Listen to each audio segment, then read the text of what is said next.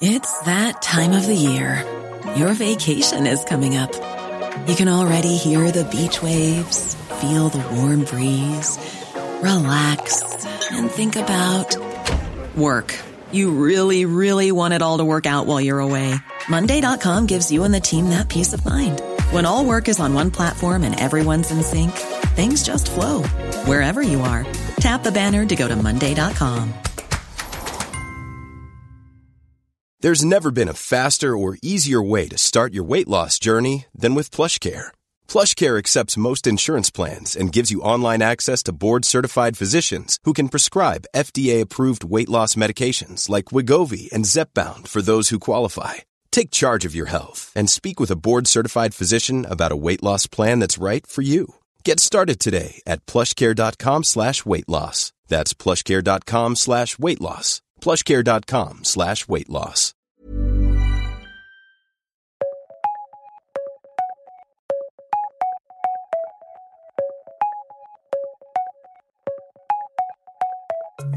This is The World in 10. Hello, I'm Stuart Willey with the biggest global stories from the Times of London. Today, journey through the state where woke goes to die. Technology comes to help tennis umpires, and a new search for, well, something underneath murky waters.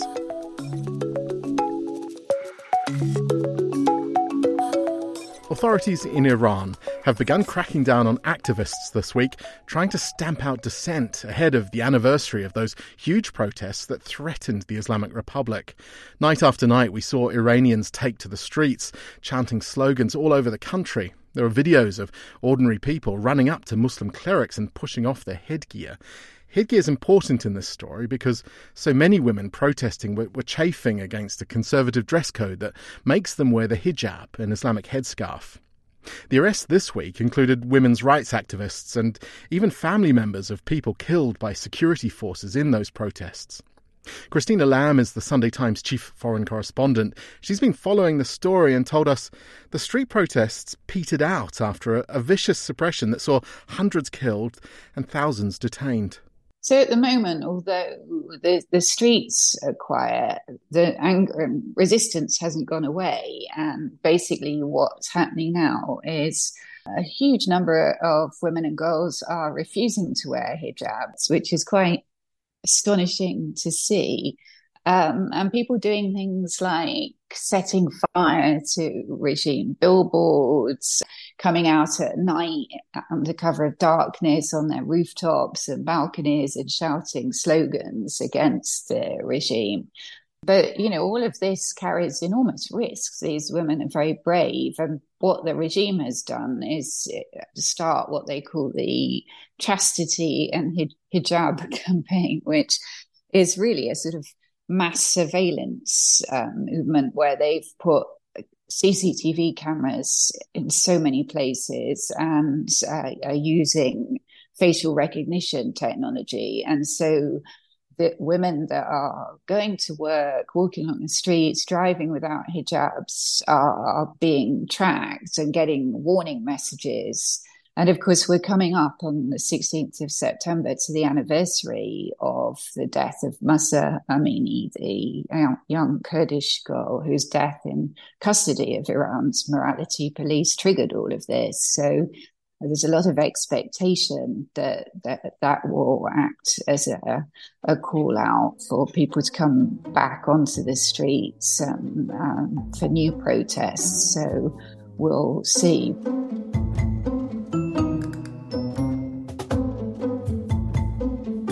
We've talked a lot this week on The World in 10 about the death of Yevgeny Prigozhin in Russia.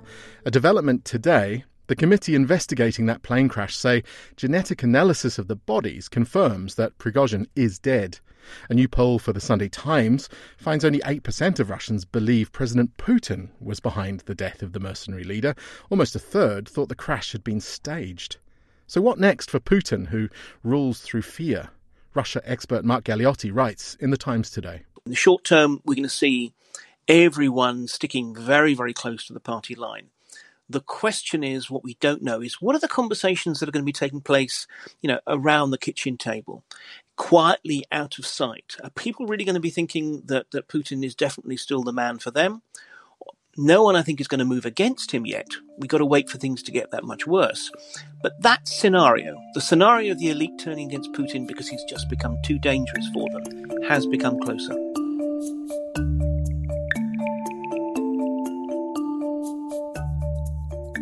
To Florida now, where three people have been killed in a racially motivated shooting.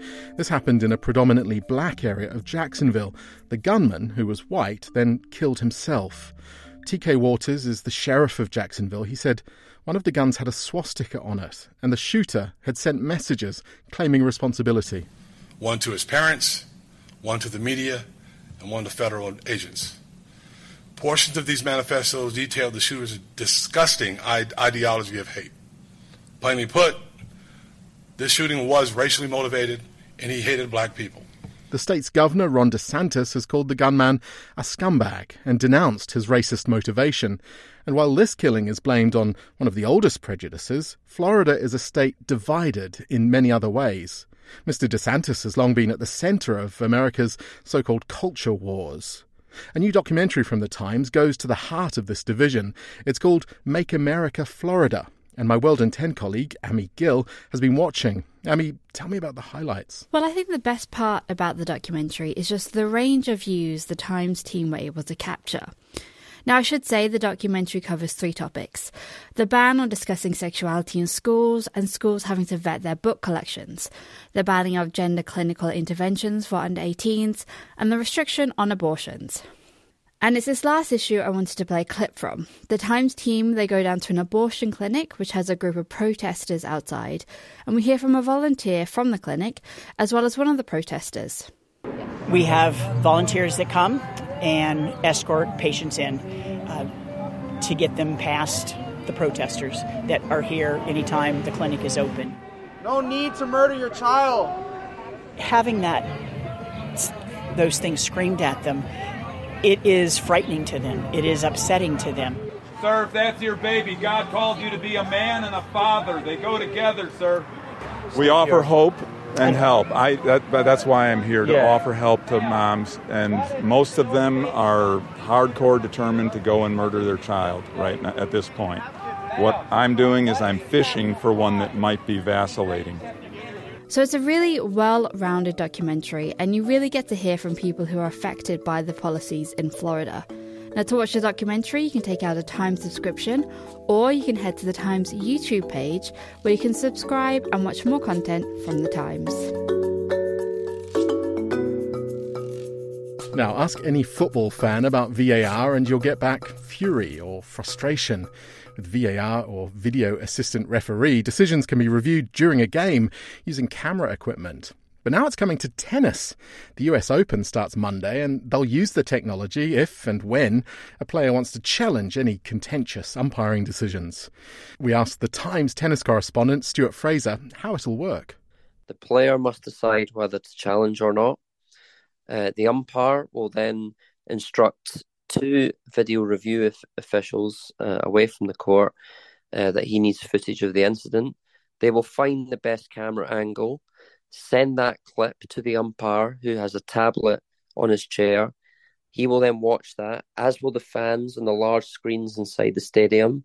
And then the umpire, over the course of a minute or so, will decide whether to either confirm or overturn his original decision. Uh, the decisions for the umpire only the video officials don't get involved in that. They just are involved in producing the best available footage for the umpire, and also the players have been instructed don't get involved in the process. By the end of today, we might have solved one of the most enduring mysteries of our time, but probably not. The mystery is the Loch Ness Monster. Sightings of what some people think could be a swimming dinosaur in Scotland have been coming in for years, and today, the largest hunt for Nessie in 50 years is underway on the Big Lake. Hundreds of volunteers using drones, boats, a web stream, and infrared cameras in the hope of spotting her or him. And it might be the best chance in ages. Drought, blamed on climate change, means the water level is the lowest anyone can remember. One of those out on a boat is Charlotte Ivers from Times Radio. She's joined monster fans from all over the world. You can read what she found peering into the murky depths at thetimes.co.uk. All these monster hunters means big business for the tourism industry in the Scottish Highlands. And also, it's big entertainment business. Camera crews and documentary makers, they're all crowding around hoping to spot Nessie. But could it all be for nothing?